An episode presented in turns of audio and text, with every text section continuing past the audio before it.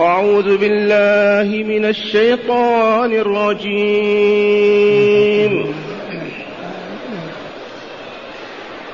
ولقد كذب أصحاب الحجر المرسلين. وآتيناهم آياتنا فكانوا عنها معرضين. وكانوا ينحتون من الجبال بيوتا آمنين. فأخذتهم الصيحة مصبحين. فما أغنى عنهم ما كانوا يكسبون. وما خلقنا السماوات والأرض وما بينهما إلا بالحق. وإن الساعة لآتية فاصفح الصفح الجميل. إن ربك هو الخلاق العليم. ولقد آتيناك سبعا من المثاني والقرآن العظيم. لا تمدن عينيك إلى ما متعنا به أزواجا منهم ولا تحزن عليهم واخفض جناحك للمؤمنين. معاشر المستمعين والمستمعات من المؤمنين والمؤمنات عرفنا بالأمس من هم أصحاب الحجر؟ إنهم ثمود قوم صالح عليه السلام. وديارهم وراءنا ما بين المدينة والشام. والله تعالى أرسل إليهم رسوله صالحا عليه وعلى نبينا أفضل الصلاة وأزكى التسليم. وطلبوا منه آية على أنهم إذا جاءتهم آية خارقة للعادة من المعجزات يسلمون ويؤمنون. وأن الآية التي طلبها باقتراحهم هي خروج ناقة عشاء من جبل. قالوا ادع ربك يخرجنا من هذا الجبل ناقة عشاء وقام يصلي ويدعو وما زال رافعا يديه إلى ربه حتى تصدع الجبل وانشق وخرجت ناقة عشراء آية في الكمال والجمال. فكانت آية من أعظم الآيات. وآية أخرى هي أنها ترعى في تلك المنطقة ولا يحل لأحد أبدا أن يمسها بسوء. فذروها تأكل في أرض الله ولا تمسوها بسوء. فما كان منهم إلا أن سلطوا من عرفتم وهو غودار بن سالف ذاك الذي أشبهه في خلقته من عقبة بن أبي معيط عليهما لعين الله. وعرفنا أنه عقرها بعد أن أخذ الموافقة من كل أهل البلاد. فكان يأتيهم ويعرض عليهم الفكرة. ترون أنني أعقرها توافقون؟ لا بأس.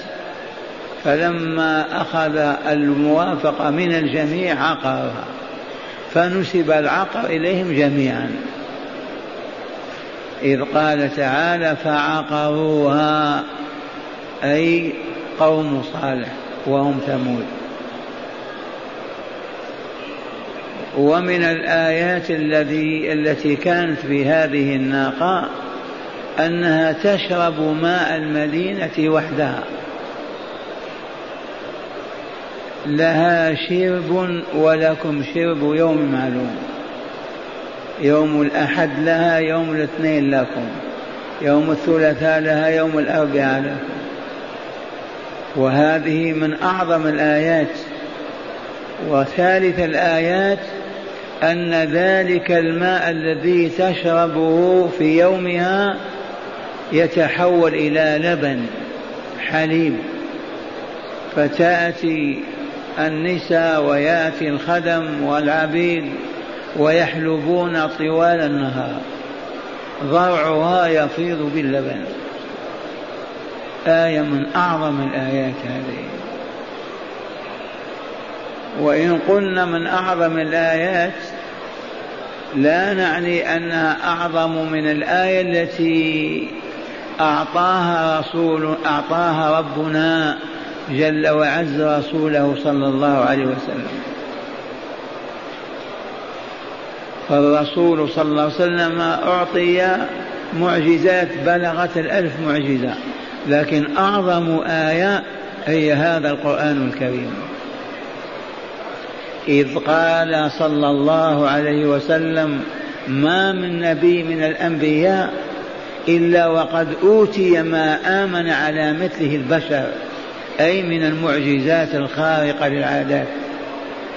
وكان الذي أوتيته وحيا أوحاه الله إلي فأنا أرجو أن أكون أكثرهم تابعا يوم القيامة. وكان الذي أوتيته وحيا أوحاه الله إلي. ألا وهو القرآن العظيم. فأنا أرجو أن أكون أكثر الأنبياء تابعا يوم القيامة وهو كذلك.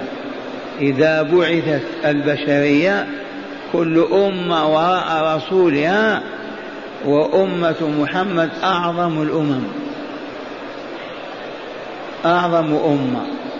ويدلك على ذلك الآن مضى على بعثته ألف وأربعمائة وثمانية عشر سنة تقريبا. والأنبياء السابقون منهم من يهلك في قرن واحد. يبقى معنا اليهود. كم عاشوا موحدين مؤمنين مع موسى؟ عددا من الأيام فقط وانتكسوا. النصارى سبعين سنة فقط يعبدون الله ثم عبدوا عيسى. والشاهد عندنا في أن القرآن من أعظم الآيات إذ تحدى الله به الإنس والجن. قل لئن اجتمعت الإنس والجن على أن يأتوا بمثل هذا القرآن لا يأتون بمثله ولو كان بعضهم لبعض ظهيرا أي معينا وناصرا. وتحداهم الله بعشر صور فقط فعجزوا. وأخيرا تحداهم بصورة واحدة. وإلى الآن ما استطاعت البشرية أن تحاد الله وتأتي في القران أو بصورة من مثل صور القرآن. إذ قال تعالى وإن كنتم في ريب مما نزلنا على عبدنا فأتوا بصورة من مثله وادعوا شهداءكم من دون الله إن كنتم صادقين. فإن لم تفعلوا ولن تفعلوا. إذا ماذا بقي عليكم؟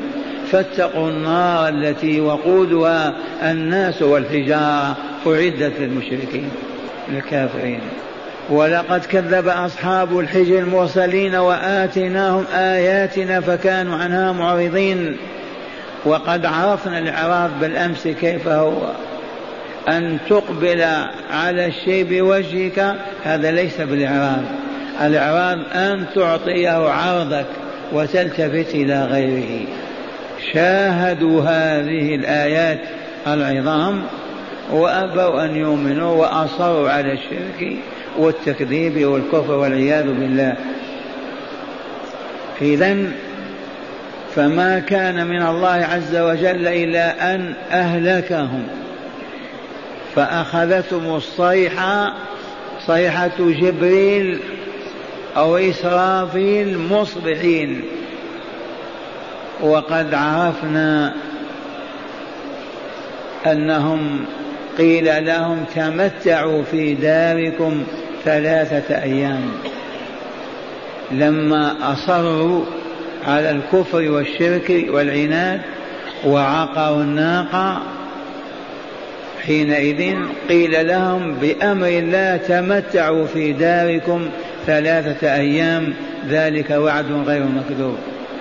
فجثموا على ركبهم كالبهائم ثلاث أيام لا يأكلون ولا يشربون ولا يتحركون.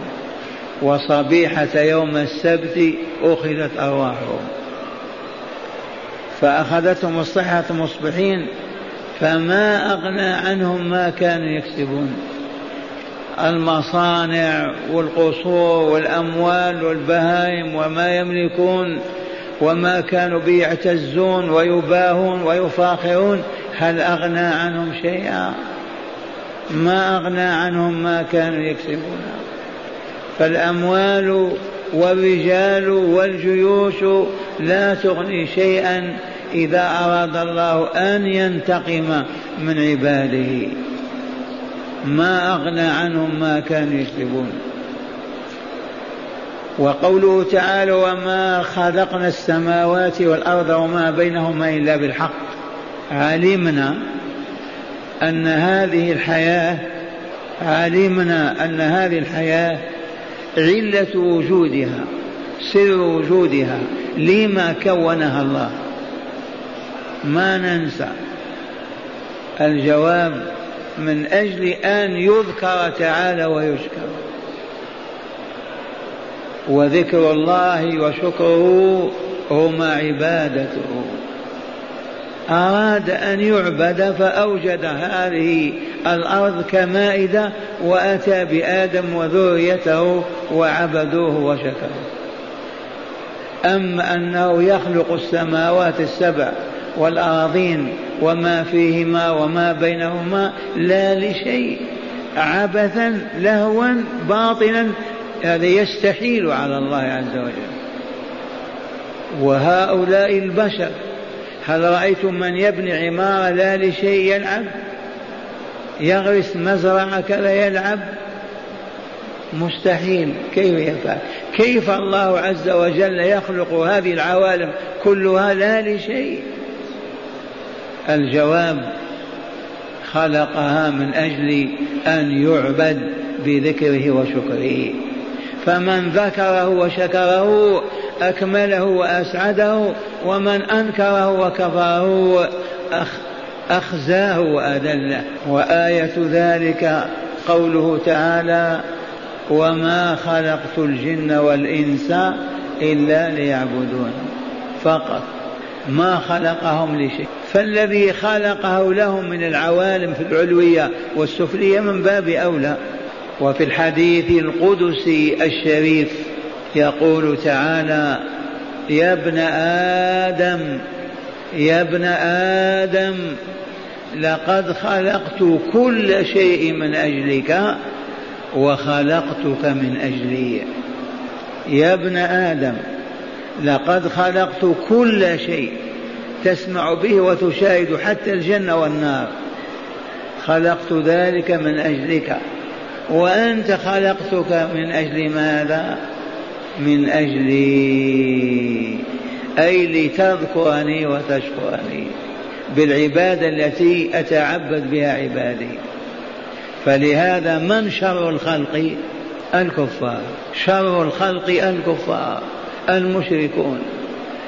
وقد جاء هذا في كتاب الله في قوله من سورة البينة إن الذين كفروا من أهل الكتاب والمشركين في نار جهنم خالدين فيها أولئك هم شر البرية شر الخليقة خلقهم ورزقهم وخلق كل شيء من أجلهم ثم أعرضوا عنه واستكبروا وكفروا وأشركوا. فهم شر الخلق. وأخبر تعالى بقوله وإن الساعة لآتية. أخبر تعالى رسوله ومصطفاه محمد صلى الله عليه وسلم بقوله وإن الساعة لآتية. أية ساعة هذه؟ ساعة هلاك الظالمين والمشركين والكافرين في الدنيا. والله لا وساعة جمع الخليقة كلها على صعيد واحد ثم حسابها ثم جزاؤها. إما بالنعيم المقيم فوق الملكوت الأعلى وإما بالعذاب الأليم أسفل الملكوت الأسفل. إما جنة وإما نار. وأمر تعالى رسوله حينئذ بناء على أن الساعة آتية إذا فاصفح يا رسولنا الصفح الجميل. أي اصفح عن قومك المجادلين لك المحاجين المعاندين المكابرين. اصفح عنهم لا تواخذهم بقولهم ولا بفعلهم. وقد علمنا بالأمس أن هذه الآية منسوخة. نسختها آية الجهاد. فاقتلوا المشركين حيث وجدتموهم وخذوهم واحصروهم واقعدوا لهم كل مرصد يا أيها الذين آمنوا قاتلوا الذين يلونكم من الكفار. وبينا لما كان في مكة ليس له جيش ولا رجال ولا عتاد كيف يقاتل المشركين؟ أمر بالصفح عنهم إذا سبوا إذا شتموا إذا ضربوا. لكن لما أتى به إلى المدينة وهيأ له وأوجد فيها رجالا صالحين وأصبح لهم شوكة وكلمة حينئذ أمرهم الله بالجهاد. فمثل هذه الآية وغيرها منسوخ بآية الجهاد. فاصفح الصفح جميل. إن ربك هو الخلاق العليم. الخلاق الذي خلق كل شيء والعليم الذي علم بكل شيء. ومعنى هذا أنه قادر على إبادتهم واستئصالهم من الوجود. عليم بنياتهم بسلوكهم بأفعالهم يجزيهم بحسب ما كانوا يكسبون. وهذه عظة لكل العقلاء. إن ربنا خلاق عليم لا يخفى عليه من أمرنا شيء وكل شيء هو خالقه. فكيف إذا يخرج من بين يديه ويسلم وينجو. وامتن تعالى على رسوله بقوله ولقد آتيناك سبعا من المثاني ما تكرب ولا تحزن ولا تتألم لأذى هؤلاء المشركين. لهم ساعة سوف تأتي وهي آتية. فاصبر وتحمل واذكر ما آتاك الله ولقد آتيناك سبعا من المثاني والقرآن العظيم. السبع المثاني هي الفاتحة. وواعدناكم بالأمس نتكلم عنها بعض الشيء. أولا لما سميت بالسبع المثاني لأن آياتها سبع وتثنى في الصلاة دائما وأبدا. هيا نعدها لنعرف أنها سبعة الحمد لله رب العالمين هذه الأولى. الرحمن الرحيم الثانية. مالك يوم الدين الثالثة. إياك نعبد وإياك نستعين الرابعة. اهدنا الصراط المستقيم الخامسة. صراط الذين أنعمت عليهم السادسة. غير المغضوب عليهم ولا الضالين السابعة. سبع آيات. وللسائل أن يقول وبسم الله الرحمن الرحيم. أليست آية؟ هذا الموضوع يحتاج إلى علم. أولا اختلف أئمة القرآن والإسلام في هل بسم الله الرحمن الرحيم آية من سورة الفاتحة أو ليست بآية وإنما افتتحت بها كما افتتحت كل الصور في القرآن إلا إلا براءة. فالجمهور كمالك أحمد وأبي حنيفة ذهبوا إلى أنها ليست آية من الفاتحة. وإنما هي آية من سورة النمل في وسط السورة. وذهب الإمام الشافعي رحمهم الله أجمعين إلى أنها آية وحينئذ تصبح الآيات ثمانية كما حسبنا. الجواب لا. إليكموها. بسم الله الرحمن الرحيم. هذه الأولى. الحمد لله رب العالمين الثانية. الرحمن الرحيم الثالثة. إياك نعبد وإياك نستعين مالك يوم الدين الرابعة إياك نعبد وإياك نستعين. الخامسة. اهدنا الصراط المستقيم. السادسة. صراط الذين أنعمت عليهم غير المغضوب عليهم ولا الضالين. السابعة والسؤال الآن كيف هذا يقول آية هذا يقول ليست آية.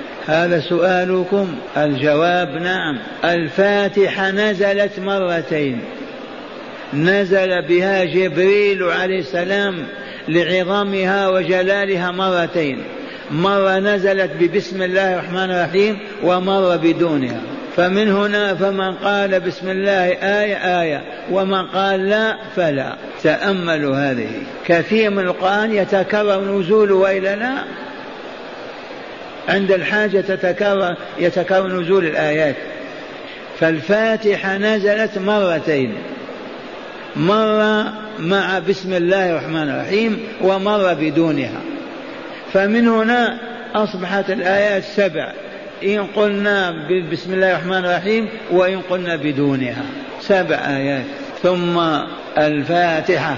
لما سميت الفاتحة؟ لأن فيها الدعاء. اهدنا الصراط المستقيم. أولا نحمد الله تعالى فنقول الحمد لله رب العالمين. ثانيا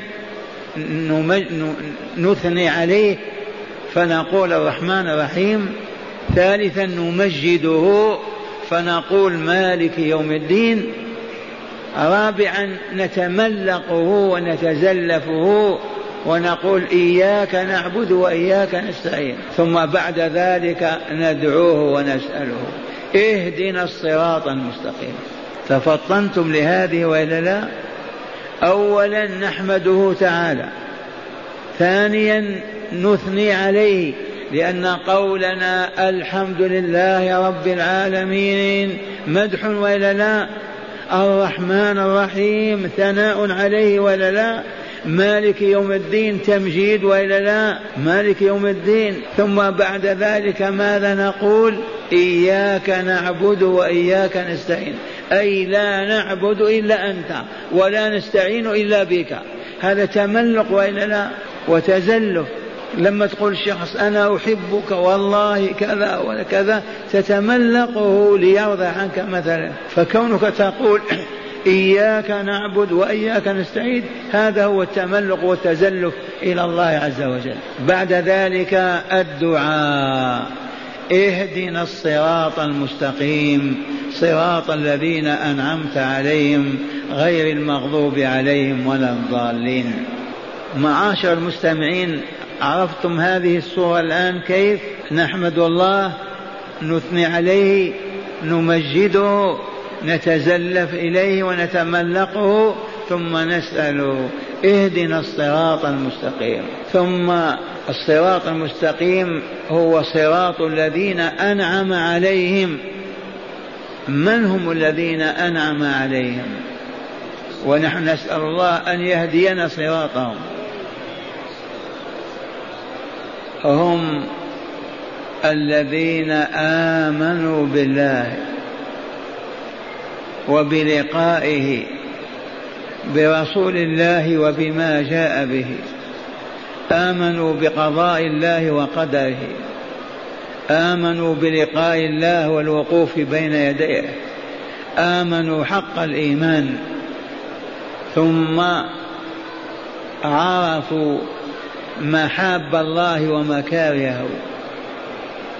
أي عرفوا ما يحب الله من الاعتقادات والأقوال والأفعال والصفات والذوات عرفوها من طريق الطلب من طريق السؤال من طريق الرحلة لطلب العلم.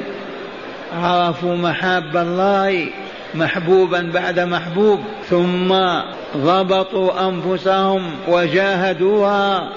وفعلوا كل محبوب لله عز وجل.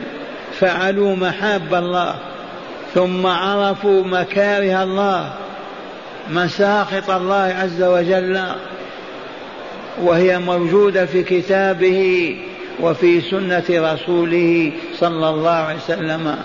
عرفوها من طريق السؤال والطلب. يرحلون من بلد إلى بلد. والله يرحلوا من الأندلس إلى المدينة ليتعلموا أحاديث من أحاديث رسول الله صلى الله عليه وسلم. عرفوا ما يكره الله من الاعتقادات الباطلة والأقوال السيئة والأعمال الفاسدة والصفات الذميمة فتركوها وتخلوا عنها وابتعدوا عنها كل البعد إيمانا واحتسابا. هؤلاء هؤلاء من هم الذين أنعم الله عليهم بنعمة الإيمان والعمل والعلم العمل متوقف على العلم. علموا ما يحب الله ففعلوه. علموا ما يكره الله فاجتنبوه وابتعدوا عنه وتركوه. هؤلاء هم الذين أنعم الله عليهم. وجاء بيانهم من سورة النساء في قول الله تعالى ومن يطع الله والرسول. أمر سهل. ومن يؤمن ذكرا أو انثى عربيا أو عجميا ابيض أو اصفر من يطع الله والرسول فأولئك أي المطيعون مع الذين أنعم الله عليهم من النبيين والصديقين والشهداء والصالحين. اللهم اجعلنا منهم. اغتنموها فرصة. اللهم اجعلنا منهم. اللهم اجعلنا منهم. اللهم اجعلنا منهم. واحشنا في زمرتهم. وارض عنا كما رضيت عنهم يا رب العالمين. لاحظ. ومن يطع الله والرسول فقط.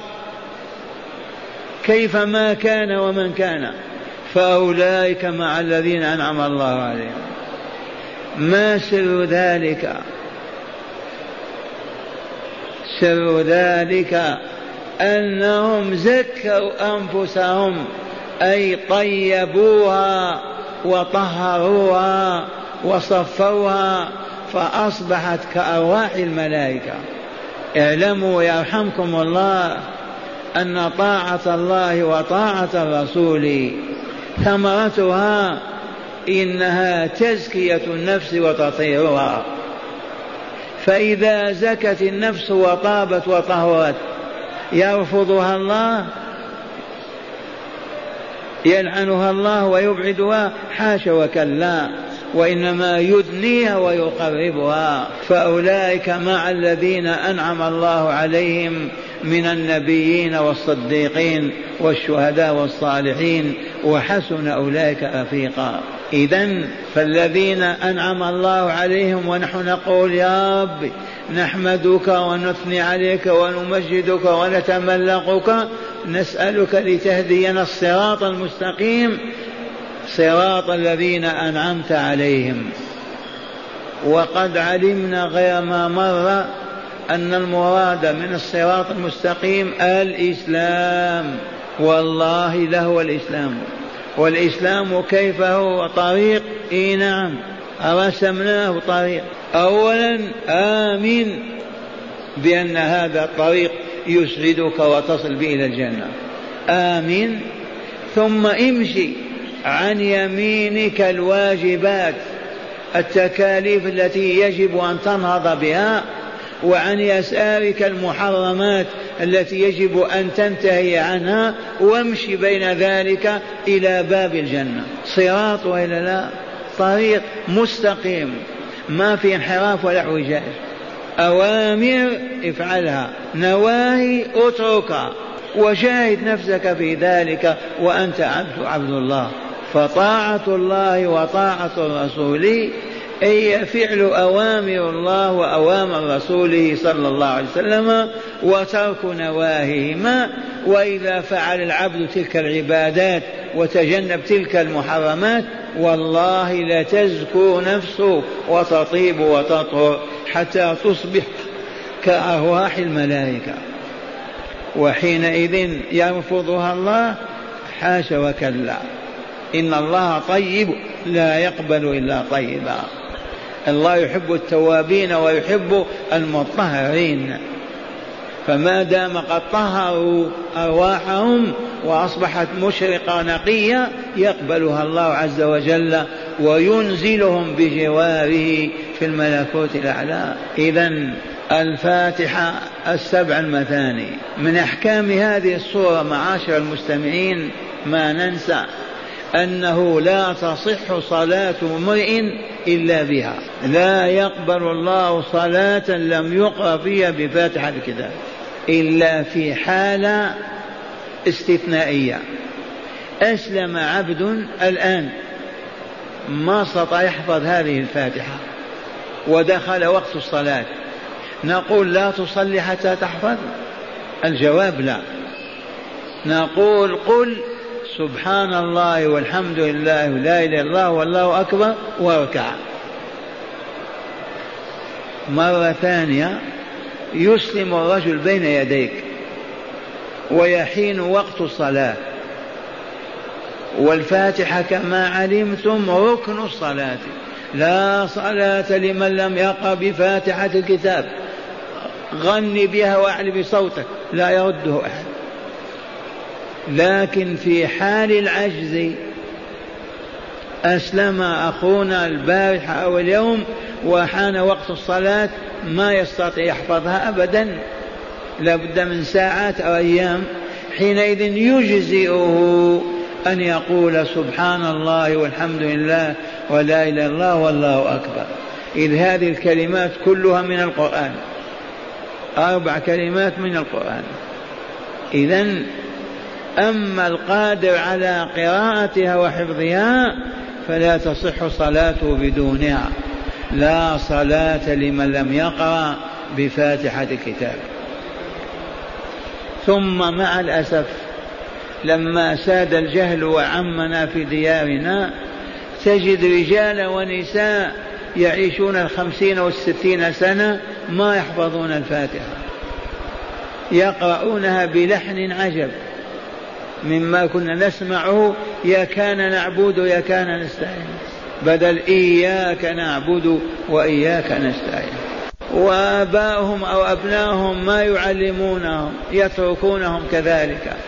يقرؤونها قراءة لا تصح أبدا. إذا لا بد من حفظ الفاتحة. ولو أن ترحل إلى عالم يحفظها بينك وبينه المسافات البعيدة. لا بد من حفظها إذ لا صلاة بدونها. وكما استثنينا الحالة الأولى نستثني من صلى وراء الإمام. الذي يصلي وراء إمام يصلي بالمسلمين. لو ما قرأ الفاتحة صلاته صحيحة لأن قراءة الإمام قراءة له. وهو مرتبط معه. فلا نقول ببطلان صلاته ابدا وقد صلى وراء إمام يقرأ بالفاتحة في كل ركعة من ركعات صلاته. ومع هذا نجتهد ألا نفوتها من ركعة من الركعات إذا كانت الصلاة سرية كالظهر والعصر فلا نزاع. تقرأ الفاتحة والصورة في الركعتين الأوليين والفاتحة في الركعتين الأخيرين. صلاة العشاء في الركعتين الأخيرتين. تقرأ الفاتحة صلاة المغرب الركعة الأخيرة الثالثة. تقرأ وجوبا الفاتحة. لكن في الجهرية فقط. إذ قرأ من قرأ وراء رسول الله فقال ما لي أنازع القرآن؟ ما لي أنازع القرآن. أنا أقرأ وهو يقرأ ورائي. فمن ثم لا يجوز أن تقرأ بصوتك والإمام يقرأ أبدا. ولكن اقرأ بها في نفسك. حرك شفتيك فقط بها. وإن كان الإمام يسكت سكت ما بين تكبيرة الإحرام وبين قراءة الفاتحة اغتنم تلك السكتة. أو بعد ما يقرأ الإمام الفاتح يسكت سكتة. اغتنم أنت بسرعة ولكن لا يسمع لك صوت. أبدا. تحرك بها شفتيك فقط. لأن الرسول نهى عن ذلك وقال ما لي أنازع القرآن. فقراءة الفاتحة السبع المثاني ركن من أركان الصلاة فريضة أو نافلة. أما الآيات بعد ذلك أو الصور فالحكم في ذلك أنها من السنن المؤكدة أو الواجبات. الحمد لله رب العالمين. من معارف هذه الصورة أن كلمة الحمد لله لو تريد أن تقومها تقدرها بمقدار خاص. ما استطعت لو تضع الدنيا كلها في ميزان وهي في كفة ميزان لراجحت كلمة الحمد لله.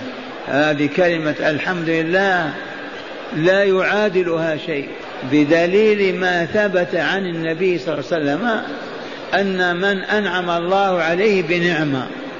فقال الحمد لله إلا كان قول الحمد لله أفضل مما آتاه الله وأعظم. فلهذا ينبغي ألا تفارق ألسنتنا كلمة الحمد لله الحمد لله الحمد لله. ويدلك لذلك إذا أكل المؤمن ماذا يقول؟ الحمد لله. إذا شرب ماذا يقول؟ الحمد لله.